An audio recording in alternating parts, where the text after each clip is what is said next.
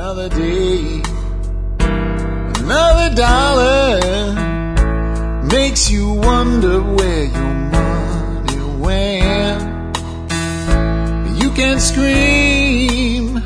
Hi, folks. It's Jack Spirko with another edition of the Survival Podcast. As always, one man's view of the changing world, the changing times, and the things that we can all do to live a better life if times get tough, or even if they don't. Dictated is almost always the case during my 50 mile commute between Arlington and Frisco, Texas, in the 2006 Jetta Diesel TDI, also known as the personal mobile studio. Uh, so if you've not tuned in before, or if you only tuned in yesterday when I was podcasting from the house, and you're thinking it sounds like that dude's in a car, it's because that dude's in a car. Today is episode 319 of the Survival Podcast, and today we're going to be talking about modern survival philosophy as a whole, the overriding concepts by which I do this show, develop material for it, um, build a community around it, everything that I do on a daily basis, where that comes from, what the rooting is, the uh, the modern survival manifesto, if you want to call it that. I don't want to call it that because then people freak out and start thinking you're talking like the Unabomber or something like that, and God knows we get enough extremism, you know, stigma as it is. But I think if you listen to today's show, if you haven't heard this concept before, you'll realize how grounded, down to earth, and logical the things that we do really are. All right. Um, before that, though, let's knock out some housekeeping. Number one, let me tell you what the weather's like today. Uh, it's not normal housekeeping, but I thought you'd enjoy hearing it once in a while because that's what friends do. We talk about the weather. 47 degrees, crystal clear blue skies, cold overnight down into the upper 30s. Trying to take out the last of my summer crops, but they made it through last night. Um, it's uh, finally cold in North Texas, and uh, I say bring it on. I'm ready for it. It's time to break the uh, the, the somewhat even when it's been nice out recently in the 70s and the 80s, it's been humid and and gross, and this cool weather feels good. Makes me want to get out in the deer woods. Uh, with that knocked out, let's talk about our sponsors. We have two sponsors of the day today. One is MURS-radio.com, M-U-R-S hyphen radio.com. Really great way to extend your communications at the local and family level. No license needed and some really cool security options as well, uh, which include some remote sensors that can be placed out on your property, which will actually, the sensor will motion detect and radio you when something's going on in the area you've set it up for. That's a really cool additional feature. I don't know of another easy way to do that at this cost, so I thought it'd be something I'd let you guys know about today. So check out MURS-radio.com. Uh, next uh, sponsor of the day is Safe Castle Royal. Uh, everything you can imagine and need for the prepper in the world is there at Safe Castle, from food storage to solar appliances, you name it. They also have a great discount membership uh, club, $29 a year and you get discounts for the rest of your life on everything you ever buy from them. In a second, I'll tell you how to get that $29 membership for free. Uh, next, make sure you get involved with our forum. Join our forum. Be involved with our forum. Uh, we want you there. I'll get throwing something out today. I'm going to do some listener contests around the forum in the coming weeks. Right now, we're about 50 people away from 4,000 forum members. When we hit 4,000 forum members, I'm going to do a drawing. And I'm going to pick two forum members to get a free membership for a year to the Member Support Brigade. Two forum members will get a free MSB membership. Not the 4,000th member, two at random out of everybody. If you already have an MSB membership, you can gift it to somebody else, or you can say, just pick another winner. So the only way you're going to win the free MSB, uh, probably by the end of this week I'll be giving it out, is to first be a forum member. So if you're not on the forum and you want to play for the uh, the next uh, uh, listener contest, you got to join the forum this time. All right with that, let's talk about the MSB real quick. If you think the show's worth more than 20 cents an episode, consider joining the Members Support Brigade. You'll get exclusive content available only to members, and uh, I'll leave it at that today. It's really cool, though. Check it out. Over $100 worth of value uh, for a $50 annual membership, and that's from day one, and I will keep adding to the value, folks. I promise you that. Um, right before we go into the main topic today, I got to remind you again. Remember, we are nominated for the podcast awards uh, in the general category for podcast of the year. Please go to podcastawards.com, scroll down to the general category, click the little tick box next to the survival podcast, fill out your name and email and vote. Please use your real email and click the confirming email they will send you. If you don't do that, your vote won't count. Uh, like the progressives say, vote early, vote often. You can vote once a day between now and I believe the end of the year. Uh, we have an advantage over most of our competitors. Most competitors do one or two shows a uh, a week.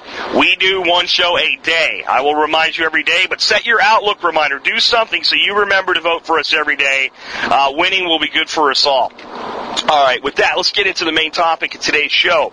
Um, again, when I started the Survival Podcast, I had to sit back and I had to evaluate what I was doing. And I had to decide, was I just messing around? Uh, was I just going to go out and rant off a few times about politics and preparations and economics and scream and yell for people to get out of the stock market? And I was going to do some of those things. But was that all I was going to do?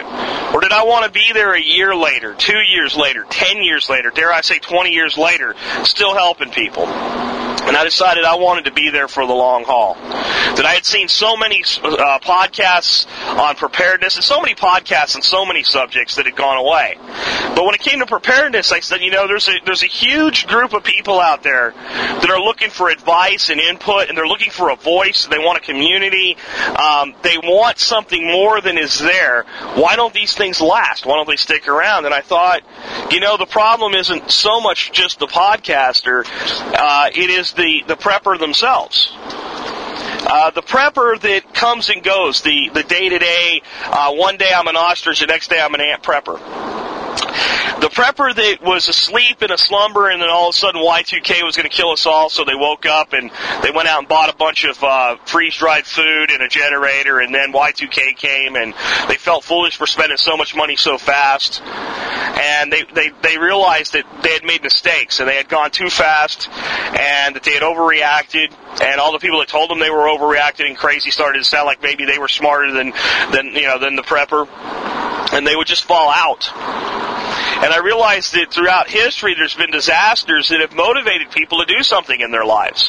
And sometimes they've motivated them to talk about it. Sometimes they've motivated them to actually do something. But in general, I would bet, bet that eight to nine out of ten eventually stop doing anything at all to be prepared.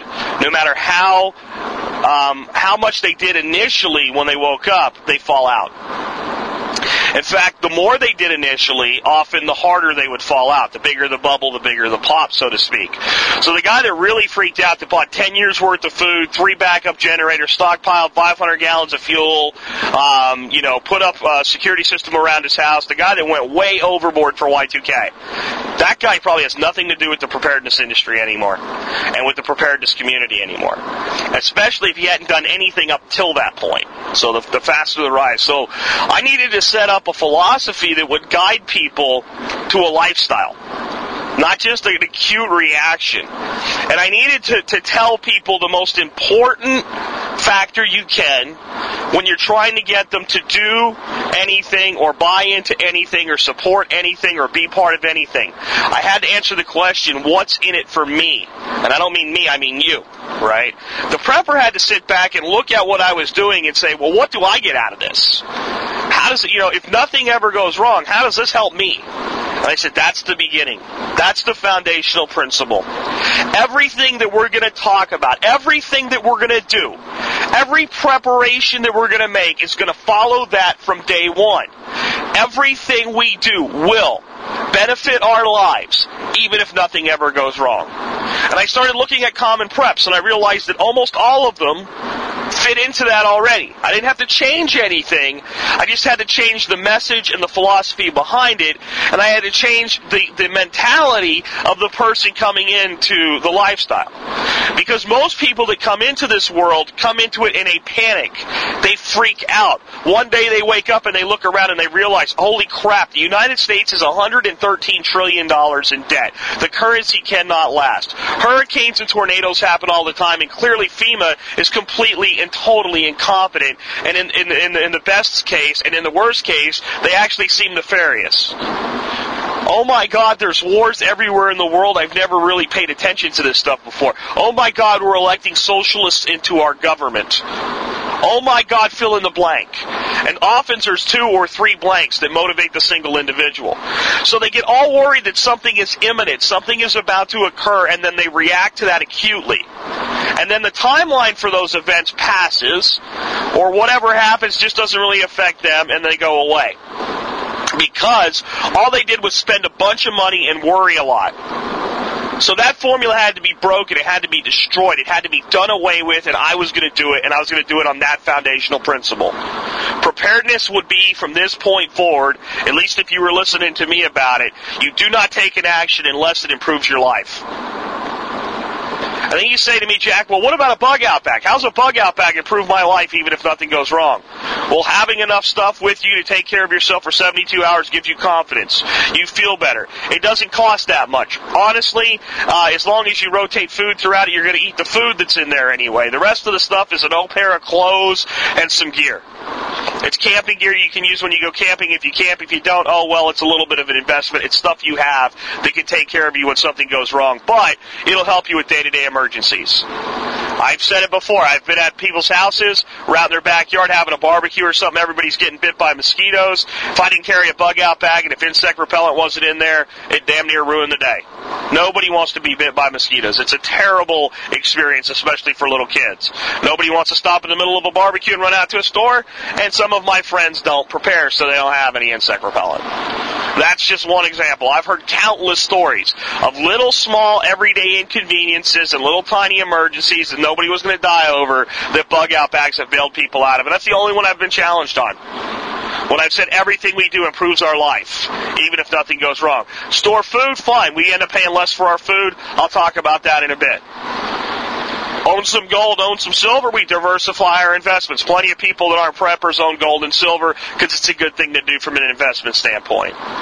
Know how to defend yourself? Fine. Then you're more confident. You live a more confident lifestyle. Something goes wrong, you're ready to do that. But if you're not, if you never have anything go wrong, you walk through life more confidently. On and on and on it goes. As long as we don't go too fast.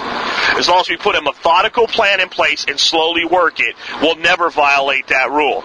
So when people are taking actions that are improving their life, even if nothing goes wrong, they don't fall out. They don't go away. They listen to this show for a year. They work on their life for a year, and a year later they have a better life.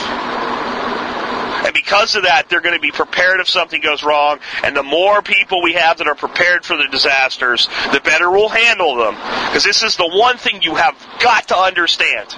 You've got to understand this. This is, this is critical. When we have a disaster, the disaster is generally short in duration, the actual event. Once you get through the event and you're not dead, the disaster is generally not individually the problem. It is the aftermath and more importantly, the reaction of people around you. In New Orleans, the hurricane lasted a day and a half, the actual effects, and the flood lasted for a week. The violence, the looting, the way the people panicked, the incompetence of the people who were supposed to help, and I don't mean the people that showed up ready to help, I mean the government guiding that, lasted a hell of a lot longer than a disaster. And the dangers there, once the storm passed, were the people around you that meant to do harm because they were scared and they thought they were in a situation where they had no other choice. And that's something we always have to understand. The disaster is seldom as bad as the reaction of people around you to it. Next, as I was putting this philosophy together, I said, I have to look at the, if I'm going to talk about disasters, I have to look at what is the thing that destroys more people's lives in my nation than any other thing. Is it hurricanes? No. Is it New World Order conspiracies? No. Is it socialist governments? No, at least not yet. Is it, I don't know, solar flares, EMP, nuclear bombs, terrorist activity? No. Weather events of any kind? No. What was the one thing that was destroying people's lives and destroying families more than anything else? And the answer was simple for me. It was debt. Debt was the destroyer. Debt was the great evil. And I thought about it and I determined that debt was financial cancer. It must be eliminated. It must be looked at in your life when you have it. You have debt in your life. It is a tumor. You take radical action to destroy tumors. Because if you don't, they will kill you. And when I say it's cancer, people go, Jack, Jack, it's, that's a bit extreme. That's cancer. Well, look at two people. 35 years of age, first big job, couple kids, Dave and Tom. Dave and Tom both have six figure jobs. They make a lot of money. They worked really hard, graduated uh, college at 25, uh, got master's degrees, uh, the whole nine yards. Worked for 10 years, finally moved up into senior management positions, 35, and really living that yuppie lifestyle. Dave worked his way through school, carried no student debt. Tom, 35, still carrying student loan debt. Both of them get, you know, are married at this point, have a couple kids. One lives on credit cards, home equity loans, keeps buying bigger and bigger houses, always moving up. The other one lives modestly in a house within their means and makes a determination, you know what, we're not going to have debt in our lives in consumer goods. We're not going to use credit cards. We make enough money and what we don't have money for, we won't buy. The only debt we're going to carry is a mortgage. For the next 10 years, we're going to make double or triple payments on our mortgage. we're going to pay off our house in 10 years or less. At 45, the person that lived within their means looks less financially healthy than the person outside of their means. It's not driving a Mercedes and a Lexus SUV. Kids aren't every activity under the sun, not living in a multi-million dollar house that they can't afford. They have a modest house, but it's paid for. They have modest vehicles, but they're paid for. Their kids do activities that make sense that they can afford. And they have a huge nest egg of cash and investments and they're living a solid lifestyle, but they don't look wealthy. They probably have more money than anybody else in whatever neighborhood they've actually chosen to live in because most of their neighbors are living a life based on debt and are living at the edge of what they can afford and the other families living well within what they can afford. Now what about our cancer family? Our family living on debt. By now, they probably have more debt than they'll ever be able to pay off. Mom has sat down and realized how bad her spending is. She's looked at the uh, financial statements and realized that in 20 years, if they keep doing everything they are, they're not just going to be in, still in debt. They're going to be in more debt than they are now, and they're going to be retired at 65. But they're not going to retire because they're going to have to keep working until they're 85 to make enough money to pay off the debt and live until they die. And then stress comes in and destroys the family. But for 10 years, while they were living that high life, everybody around them thought they were healthy. They thought they were doing better than everybody else. They said, wow, look at Tom, man. He is rocking. Look at, he's getting promoted. They bought another big house. Wow. Isn't that all great? The economy takes a dump and Tom loses his job, and then we go from slow growing cancer to quickly metastasizing cancer that destroys their lives. The similarities between the way debt destroys lives and families and the way cancer kills a person are so eerie. They should scare the hell out of you. They should send a shiver up your back. If you're sitting on twenty, thirty, forty thousand dollars in debt or five thousand dollars in debt, it's a tumor. Just how big is the tumor? When you start treating a tumor, as soon as you find it, if you have debt in your life, get rid of it. The only debt I'm comfortable with anymore is a house debt. And you be smart about your house debt. You make sure if you lose your job, you can pay for your house for at least six months. Or don't buy a house yet. You're not ready. Follow those rules, you'll pay that house off in seven to ten years. You won't owe a penny on it. You'd be surprised how much money you would have if you didn't have a MasterCard debt and a card debt and a this debt and a that debt. So debt is cancer. It's got to go.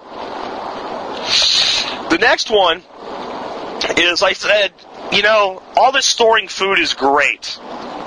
It has a wonderful ability to hold back problems. That if something goes wrong, having food to put on the table for 90 days, six months, even maybe a year, I mean, that helps you in so many ways. The world doesn't have to end for that.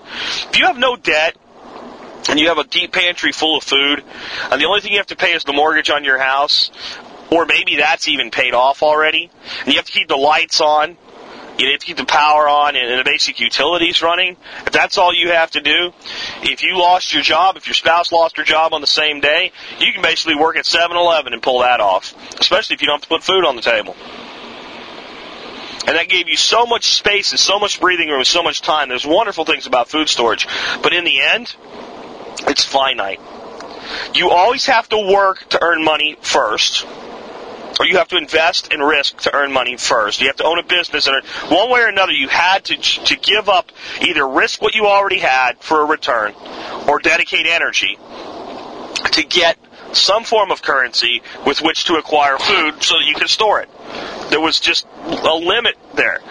And even if you had lots of money, there was a finite level to how much you could store. We all have a thing called spatial, spatial constriction, meaning that our house is only so big and we want so much of it for living, and how much food are we going to store? You know, and unless we wanted to be an extremist and put a bunker in the ground that was designed to, you know, hold off nuclear radiation or something like that, well, there was a limit. There was a finite limit to food. Therefore, it was imperative that everybody that really concerned themselves with being prepared to live that better life become on some level a producer. And that meant growing your own food. And I looked around and I saw this organic, you know, organic this and hippie that and, you know, vegetarians and whatnot. And I said, you know, that's not what this is all about. So I came up with growing your own food is for everyone, not just for hippies. I want men to understand that growing a garden is a manly activity. You know, I think some men have this stigma, you know. When I talk so much about gardening and permaculture, I always talk about the guy that asked me, "Am I going to take teach him to make a cherry pie next?" You know, it's like it's a it's a it's a a wimpy topic.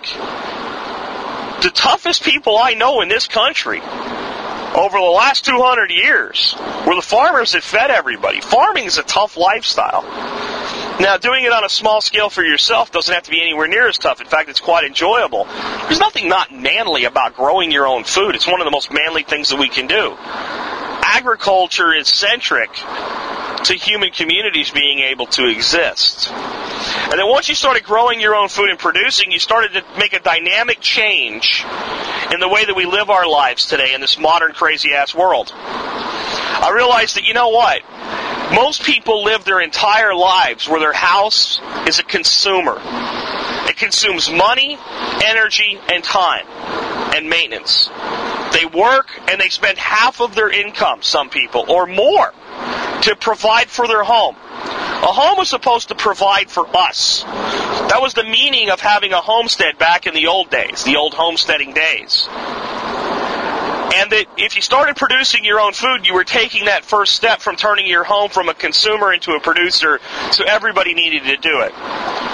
So if you want to be a modern survivalist, you need to be producing some level of your own food. That can be planting fruit, nut trees, and grapevines and doing a little bit of work and then harvesting over and over. It can be a, a kitchen garden. It could be an herb garden. If you're a patio own, uh, apartment grow, uh, owner or an apartment renter, you could do it on your back porch. You could find a community garden, but some level you needed to take control and produce, God, five, ten percent of what you eat. It would shift the dynamic in your mind. So that went on the list. The next one I thought of what's the biggest expense in most people's lives that they have no control over? What's the biggest drain on your paycheck? Do you even know? What's the biggest drain on your lifestyle? It's tax. It's tax in various forms. It's income tax, which half of Americans no longer pay, and the other half of us have to pay their bills. But even the ones that don't pay the income tax are paying the Social Security tax, which is a huge scam, and it's taking money that they're never going to see again because the whole system has to go broke. It's already trillions and trillions and trillions in the hole. It won't be solvent for another 30 years. We don't know exactly when it's going to be going insolvent, but it will. And most people don't know that they're losing 15% on average of their income to Social Security. You look at your Social Security, that's about 7%, 7.5%. You're right. But you know what? Your employer pays the same amount for you. They match what you pay. That means that if this month you look at your paycheck and $300 went to Social Security in your name, $600 went to Social Security in your name. Your boss your company owner, your shareholders, whoever runs your company, had to pay an additional $300 to employ you that you never saw. They might as well pay it to you, and then you look at the check and see it be $600. That might make you a little more angry, but they didn't do it that way. Because do you think your employer is really paying that money? No, he's not. He factors it in when he hires you, when he negotiates a wage with you. Trust me, in my, my main business, when I hire somebody and I agree to pay them a wage, I know what that wage costs me. And if I'm negotiating and the person wants more money, I have a cap. I can't go any higher. Or I have a, a limit that I'm willing to go for the person at their level. Well, if that Social Security burden wasn't there, I could go another 7% higher. That means a guy that I hire for, let's say, $50,000 a year initially, I could pay him 53.5 from day one. And then every raise that goes on top of that increases from there. $3,000 a year doesn't sound like a lot of money, but over 20 years, that's $60,000 that could be invested in his life, his retirement, however he chooses. And I've rounded down there because there's another, what, uh, 10 grand there. $70,000. That's what it costs that $50,000 $50,000 a year employee in initial wages because I can't afford to pay it because I'm paying it to the government. Tax is theft, state tax is, is income tax, sales tax, property tax, all of it's theft. There's only so much you can do about it. But what my philosophy says is minimize it. Get a good accountant. Think about your purchases. Every time, the problem with tax is not just that it takes from you, but it builds dependence. Every time the government takes in a dollar in tax, they use it to create a system. The system creates greater dependence and it entraps people further into the wheel. I'm going so far as to say if you drink beer, consider making your own. Every time you make a batch of beer and you put out about two and a half cases to a batch of beer, that's a sales tax and an alcohol tax that never gets paid. You're a smoker? I don't think you should smoke, especially cigarettes. You want a cigar or a pipe occasionally, I'm cool. Cigarettes terrible for you, but if you're going to do it, grow some tobacco. Learn how to do it. It's not hard. Number one tobacco producing country in the world, as far as I know, is right here in the United States. Tobacco's easy to grow. One of the simplest things to grow in the United States. Huge cash crop in the United States. Not that hard to prepare. Well, every time you buy a pack of cigarettes, you're contributing three to four dollars now, depending on where you live, to the government tax rolls. Three to four dollars you don't have, three to four dollars that they have to impose systems of dependence upon us. So if you want independence, you have to break away from government systems of support. The only way to do that effectively is stop empowering them. So I'm not allocating anything illegal here, but I'm saying you do everything you can to minimize your tax consequences within the bounds of the law. Buy used stuff instead of new stuff. You'll pay less up front, you'll save money, and you avoid sales tax. One way or another. Set up a business, create more deductions. Minimize the tax impact in your life. That is part of modern survivalism. Because all the stuff we talk about on some level require money or time and effort. If it's money, you can see the direct uh, the direct relationship. You need money to put in a solar system. Uh, if you're not paying it to the government, you have more money to buy the solar system with. All right? Let's say that you need to do work, though. It's just a sweat equity job. You're going to put very little money in, but a lot of time and energy into something, a sweat equity project. Well, all the debt that you owe to our government in the form of tax makes you work harder. A lot of people, if they didn't have debt in their life, they didn't have huge tax burdens in their life, instead of working 40 hours a week, could work 30. Well, that's 10 hours a week. 500 hours a year that you can take back. It's not just about money. So it's important that we understand the impact and the consequences of both tax and debt. Without that, it's hard to really get your head around what you're trying to accomplish because both of them create dependence and what we're seeking here is healthy independence, not 100% independence. But we don't want unhealthy dependence. We'll always, if we live a comfortable lifestyle, have some level of dependence. Even if you buy locally and you get your eggs from a local farmer, you're still dependent on him for your eggs. Right? Even if you grow your own chickens and pick your own eggs, you're still dependent upon your chickens to lay. You're dependent on either somebody to provide you feed or your land to grow feed for you. There's always some level of interactivity with other human beings in your community. But it's the unhealthy dependence. The fact that everybody knows Social Security doesn't work. It's going to go broke. It's a failed program. It's absolutely failed. It's bankrupting the country. Can't get rid of it. Too many people depend on it. That's the only argument for not doing away with Social Security right now. Too many people are dependent upon it. That is the problem. There's a way out. There's a way to take people that are a certain age and say you get all your Social Security. There's a way to take people in the next age group and say you get a portion. There's a way to take people at the tail end of it and say you get a very small portion of it back. And there's a way to take our young workers coming into the system today, 18, 19, 20 years old, that are never going to get a dime, and have them buy their way out of it very short term, and by the time they're 23, 24 years old, be done with it. Social Security doesn't exist anymore. And we give people their money back. And within 10 years, 20 years at most, the program is completely 100% dead, but nobody wants to do it because we're told the lie that we need it. And every time we empower government, this new national health care system, it'll be the same way. We can fight it now, they get it passed 10 years from now. Oh, can't get rid of that. It's the way it works, folks. So we have to take control. The next one is let's talk about food storage. I looked at food storage and said, okay, this is the one that people get really weird about.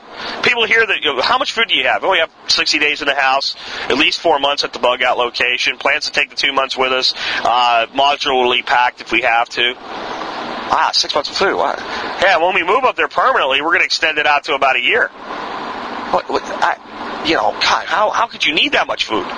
We don't need it today, but we need it over the next year. Like, ah, there it is. You're going to eat it anyway. And that I looked at the way that we purchased food, and I realized it was entirely different than the average American. We didn't make a grocery list every week based on what we ran out of. We made a grocery list based on what we were running low on and then we went out, and if we, we, we would say, okay, well, we have uh, three weeks worth of this, and if we went out and looked at that item, and that item wasn't on sale, or it, for some reason had a spike in price, we didn't buy it that week. And when we went back a week or two later, there would obviously be the opportunity for the price to come down. Maybe we found a coupon for it. We would look for them because of that. Uh, maybe the item was just uh, just a, a, you know a, a price spike that had gone away. But we only bought things when we actually needed them which was very infrequently, or when there was a good opportunity to buy them at a good price, and hence we were spending less money. On the other side of it, food was always going up in price, was part of the inflation curve.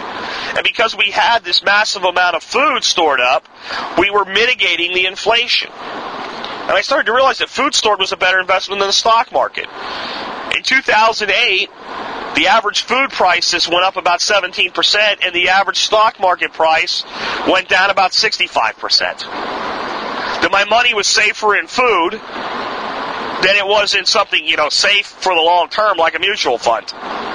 So food store being an investment was something that I made a huge part of modern survival philosophy. It's something you have to understand. Because if you understand that food's an investment, all of a sudden the weird aspect of having two months or four months or six months worth of food in your home goes away. And then you also realize the convenience. How many times have you like this, I want to make this new recipe, and you open up the book and you go, God, don't have that. Gotta run out the store, don't feel like it, I'll do this some other time. Or had people show up unexpectedly as company. Man, I'd like to put something together. If there's nothing I can cook quick, we're kind of all out of everything. The house is empty. You ever make statements like that? If so, you don't understand the, the convenience of having a well-stocked pantry at all times. You don't run out of food. There's a practicality there from the day-to-day life. It follows principle one. Makes your life better even if nothing goes wrong. There will always be little events in your life. Those that makes the, the, the deep pantry nice to have. We ever have a major shit hit the fan? It's like an insurance policy. Day to day, it saves you money. No downside. Solid investment. Way to look at it. That's being a modern survivalist. The next thing I said is people are always talking about these Hollywood disasters. They become fixated on them. You know, the end of the world as we know it. The Mayans predicted the end of the world in 2012. If you believe that, folks, let me know which Craigslist you uh, post to because I'm going to be buying your stuff in January 2013. Because you're going to be selling all kinds of crap because you're buying into that kind of hysteria. What else? Y2K was a big one. Oh, Hurricane Katrina. And then the guy that freaks out in the middle of Iowa about Hurricane Katrina realizes we don't get hurricanes in Iowa. What am I freaking out about this for? You know, so I said a lot of these, or, or you know, there's going to be a solar flare. Some scientist comes out with a report and said there could be a huge ejectional mass of the sun on 2000, you know, June something 2009. I'm just making a date up there, folks. People go, oh my God, shut down the whole grid. What do I do? I got to get ready. So then I sat back and said, you know, that's exactly where I started out with this thing. I got to crystallize this. I got to figure out how to kill that one. That is the death sentence to the modern survivalist. That's what kills it. That acute fixation. How can I make sure that this thing is dead? Then I said, well, what disasters are most people likely to face at least several times in their lives? And I said, well, that's going to be job loss, divorce, death of a spouse, death of a child, death of a close family member or friend that was part of a system of dependence, loss of their investments, wiped out in the stock market, have to keep working longer than they planned on, small weather events that destroy their house, flooding. These are the things that happen to people every day. And those could be called personal level disasters. And I said, they're the most probable event that anybody will have to ever deal with. And I said, well, if that's true, what's the next size of disaster? Will it be, you know, a neighborhood or small regional? And these are hurricanes. These are the bigger weather events. These are riots like LA. The LA riots back in the 90s. Hurricane Katrina. Yes. How about Hurricane Andrew and Homestead Air Force Base? It did way more damage than Katrina. But because people didn't go sit in the Superdome and refuse to leave when they were told to evacuate, it didn't make the news the way that Katrina did. Didn't make the sexy story, but did massive damage. Tropical storm that hit Jacksonville, Florida the year after Katrina. Put the whole city underwater and then flooded for days. Almost nobody even talked about it. These were these smaller regional disasters. More likely to happen, happen than these national disasters, you know? And then the bigger the imprint of the disaster got, the lower the probability that you would have to deal with it was. In other words, it's much more probable that today, when you get to work, your boss is going to say, Jim, sorry, uh, we have a round of layoffs and you got hit. You go home and your wife says, honey, we have to talk. I lost my job today. Financial advisor calls you up and says your portfolio's wiped out. God forbid, I hate to say it, somebody you dearly love, you get a call from the police department, killed in a car accident. All of those things are far more likely to happen than the climate shifting and going into a new little ice age. Than a global war. Than a total, complete um, collapse of the U.S. economy. All of those major events were less likely. So that became the disaster probability scale. And tied in with it was something that was just right there for anybody to see, but nobody ever talked about it. Disaster commonality. And I've now joined them to one plank in the platform because they're so joined, they have to be talked about together. And that was if I did everything I could to prepare for those personal disasters and neighborhood disasters and small regional disasters, if the major big giant one ever hit, I was about as prepared as I could be. So we would start by preparing for personal disasters, preparing for job loss, having reserved cash, preparing to have, you know, the house blown down in a storm. Pragmatic things, insurance and what have you. We would start there and we would work our way out. And the whole time we were doing it, we wouldn't say we're ignoring the potential for a solar flare, a climate shift, a global war, an economic collapse. We're preparing for those too. We're just starting at step one instead of trying to run to step 99 overnight. And if we keep following this formula, because disasters have a commonality across the board, in other words, if you get a small local storm, your needs are very similar to the needs of the thousands and thousands of people that got hit by Hurricane Katrina. Now, the ability for people to help you is much higher because there's less damage. But if you're going to take care of yourself, your needs are identical. If you're prepared to deal with an ice storm in the winter, which is a common occurrence across most of the country, being without power, not being able to go to the store, all of those things, and then we have a major event, you're as prepared for that as you probably can be. Now, there's things you can do to tweak along the way, but you follow that path, you follow that procedure. If you do that, you go a long way towards starving off even the biggest disaster. So, disaster probability and disaster commonality. The next one, you have to produce some of your own energy. I don't care if it's a solar oven that cooks food. On some level, take control of your energy production. Little solar array, backup power source, generator. I don't care what it is. You have to produce power. All this eco talk and we're going to save the planet and we're going to use windmills and as long as somebody else produces the power and sends it to you, you're still ta- trapped in the tax maze because the power is taxed during, after, uh, and before creation. It's taxed when it's distributed. You have to work to pay for it. You're taxed when you work. You're taxed when you drive to work. You're taxed when you drive home. You're taxed when you stop and pick a six pack of beer up on the way home. The guy that works on the windmill is taxed when he works on the windmill, when he buys a six pack of beer, when he drives to work. Tax, tax, tax, and we're still dependent on a distribution system. It doesn't matter if all our power is suddenly produced by windmills, tidal energy, geothermal. It doesn't matter. It's still being produced somewhere else. It's left to be transmitted to us, and there's still a potential for those systems to fail.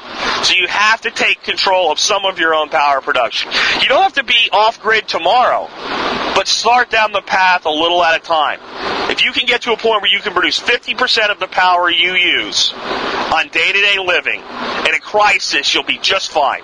You can live with half the power you normally consume. I'm not saying you should do it day to day. I'm saying if you have that ability, then the world can go to hell in a handbasket, and you'll have enough to do the things that are essential to live not just enough to survive, but live a reasonably comfortable existence. Even 25% will do massive things to get most people toward that end. The next one, you have to have wealth. And to me, there's no greater wealth in this nation than the ability to own land. It's what brought people here in the first place. Land ownership. People don't realize that there's still a lot of countries in the world you can't actually own land.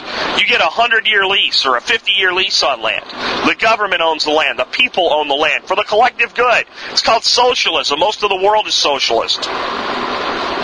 And that long ago, and I mean 150 years ago, it was more the case that you couldn't own land in many nations. Many nations, the royalty owned the land. Commoners couldn't own land. People came to this country not for our flag, not for our constitution. Those were nice to have. Those were icing on the cake. You know what brought people here? The ability to own land. The serf in Eastern Europe said, if I go to America, I can work in a factory like a dog for two years, save up my money, live like a pauper, which I'm already doing. And instead of going out and being a, a serf, I can go out and get 40 acres and it's mine and I can do whatever the hell I want to with it and I own it and I can produce with it and the collective production is mine. I am out of here. I will sacrifice anything. I will give anything. That opportunity is pure gold. And we've lost that wisdom. We don't get it anymore. Folks, you gotta own land. I don't care if it's an acre. I don't care if it's a cardboard box on the street. You gotta own something. I don't mean be in debt for it for the rest of your life. You've got to have a plan to eliminate the debt against it as quickly as possible, and you've got to own it outright. And you've got to look for ownership opportunities for land with low taxes, being consistent with the rest of the philosophy. But two, three acres of land that you turn into a producer, that's wealth. That's a tremendous amount of wealth that's being lost as people decide they want condominiums in trendy areas and to ride subway trains. That's not wealth. That's the middle of dependency. That's as bad as it gets.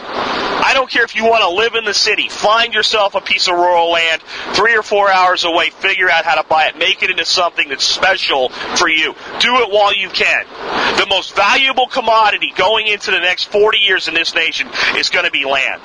The government will nationalize the real estate industry in 100%. Even though it, the biggest failures were Freddie and Fannie, they'll say those are the ones we could fix. We can't risk this again. Sooner or later, it's going to happen. And the country may very well value its currency against land. The billionaires are buying land. George Soros, Jim Rogers, buying land. There's a reason. Get your piece while you can. Don't freak out and run out tomorrow and just like go nuts and buy something stupid because Jack said to buy land. But make a plan. Execute a plan to own a piece of real estate that's not in the middle of a city where you at least have room to breathe. Where when you spit out both windows of a house you build on it, you don't hit a house on both sides. Create something like that for yourself. Have pragmatic preparations. Life insurance, health insurance, savings accounts. If you have kids, no college funds. I learned that one the hard way. My kid's going to probably make it through college, but it may not have been the best decision for him. We put money into a college fund. We should have put money where it was accessible. This nonsense that every kid needs to go to college is nonsense. It really is. Some people aren't right for college. When you look at your baby and she's two years old, you think she's the most wonderful thing in the world. She always will be to you. But it doesn't mean she's going to be smart. Not book smart.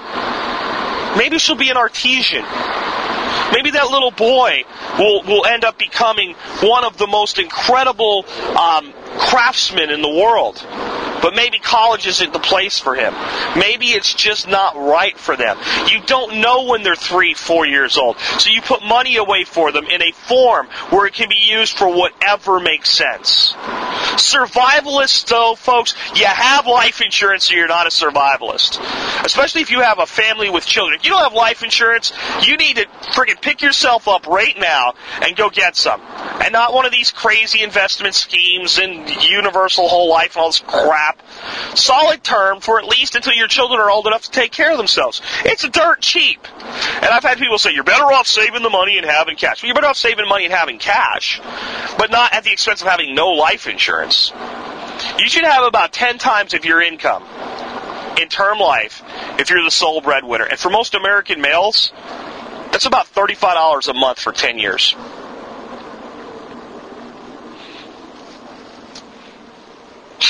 To make sure that your family's taken care of if anything goes wrong.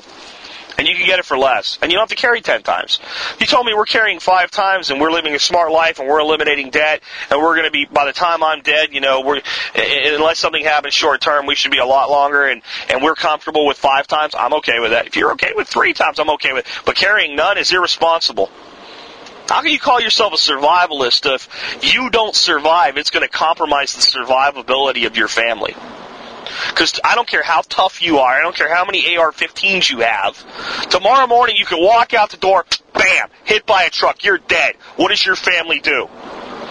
You know, the insurance industry, they say when you're trying to sell a guy insurance, back up the hearse and let him smell the flowers in the dirt. That's what I'm trying to do for you here. You got to have the pragmatic things too. So part of the philosophy was the pragmatic things that any good, solid financial advisor, if you can find one, because most of them suck, would tell you to do. 90 day emergency cash fund. Being able to get your hands on 90 days worth of expenses in cash. Save that money up. Don't put all your money into, into retirement. One of the biggest lies the American people have ever been told. Every surplus penny you can save Put it into your 401k or IRA. Put it away for that retirement that a huge percentage of people never live to see.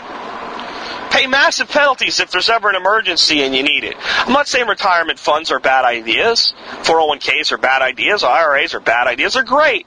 It's just not where all your money goes. put 10, 15% of your money in. If you're saving 15% of your money, put 7 away for your long-term retirement. 8 Take the balance, put it into cash equivalencies. It can be the same form of investment. Same allocation. If you do stocks, funds, metals, however you allocate, cash, CDs, you can allocate the exact same way. Just don't put it all in tax deferred because you might need it tomorrow. And if you need it tomorrow and it's a 401k, you're going to end up losing half of it just to get your hands on your own money because our government has set up a scam called income tax to use as a, as a club to force money to stay in the market. That's what retirement funds are. They are a scam to keep money in the market, to keep continuous upward pressure, and make a pyramid scheme out of the stock market. That's what it is. So be pragmatic and understand that if you put everything in one place, that's a bad idea. You're not diversified because you have a good portfolio of assets that are all in one type of investment vehicle, let's say a 401k. That's not diversification. I don't care how diversified inside it it is, it's still in one place. So be diversified with your investments. Carry good insurance. Have practical, pragmatic planning. Have plans. Have documentation in place. All the things that a good lawyer and financial advisor would tell you to do, and a good insurance agent, if you can find those last two, let me know.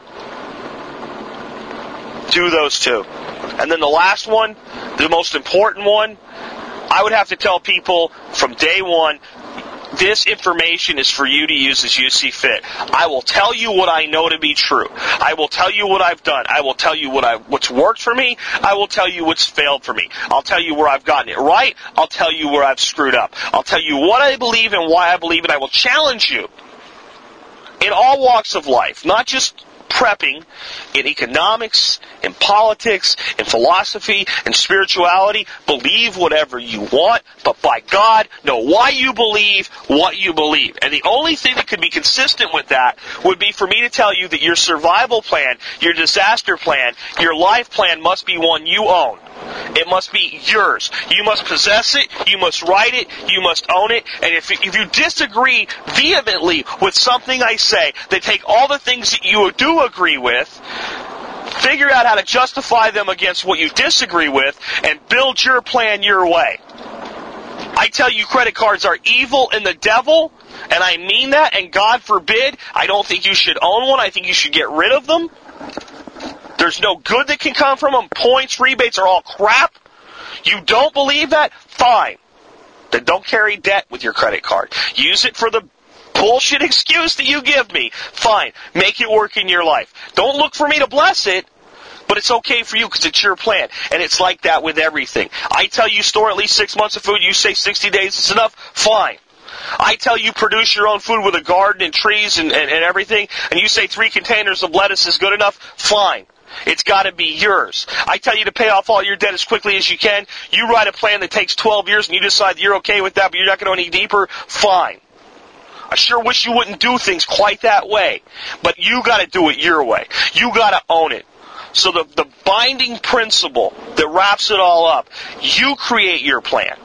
You create your disaster plan, your survival plan, your documentation package. You create everything in the way that makes most sense for you and your life. You have complete and total ownership of that. Because if you follow my plan to the letter, the first time it gets tough, you'll fall out. You'll quit. Because it's not yours. You don't own it. You don't believe in it. If it's yours, if you created it, you have complete faith in it because it comes from you. It comes from within. And because of that, you adapt, you improvise, you overcome, and you continue. And I believe if we all do that, we'll, we all have different ways we explain it, different angles, different takes, but we're all going to end up pretty much in the same place. We're going to end up in a place where if something goes wrong, we're going to be okay. That's all I can ask for. So that was the, the summing up total principle that I came up with. You must own your own plan. Your plan is far more important than my plan. How much food I store doesn't matter. How much food you're comfortable storing and not storing. That's what matters. Whether or not I believe in, in, defense with a firearm is not as important as whether or not you believe in defense with a firearm. I certainly do. I hope you do too. But if you tell me I'm not comfortable with that, fine. You're not comfortable with that. Um, that is absolutely critical. And that's it. Ten principles that define modern survivalism. Two more are coming with my book when I finally put it out. But those were the initial 10, the guiding 10.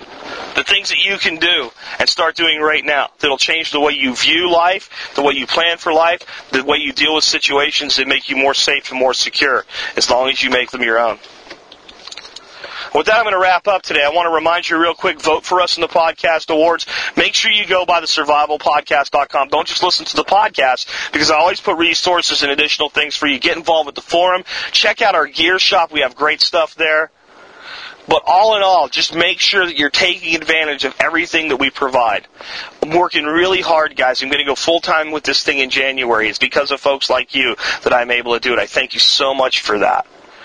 But make sure you take advantage of everything that's out there for you, both from us, from other great communities, from other great websites, from other great people. Reach out in your community.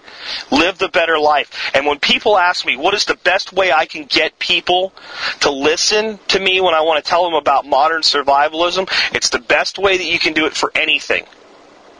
Be the example.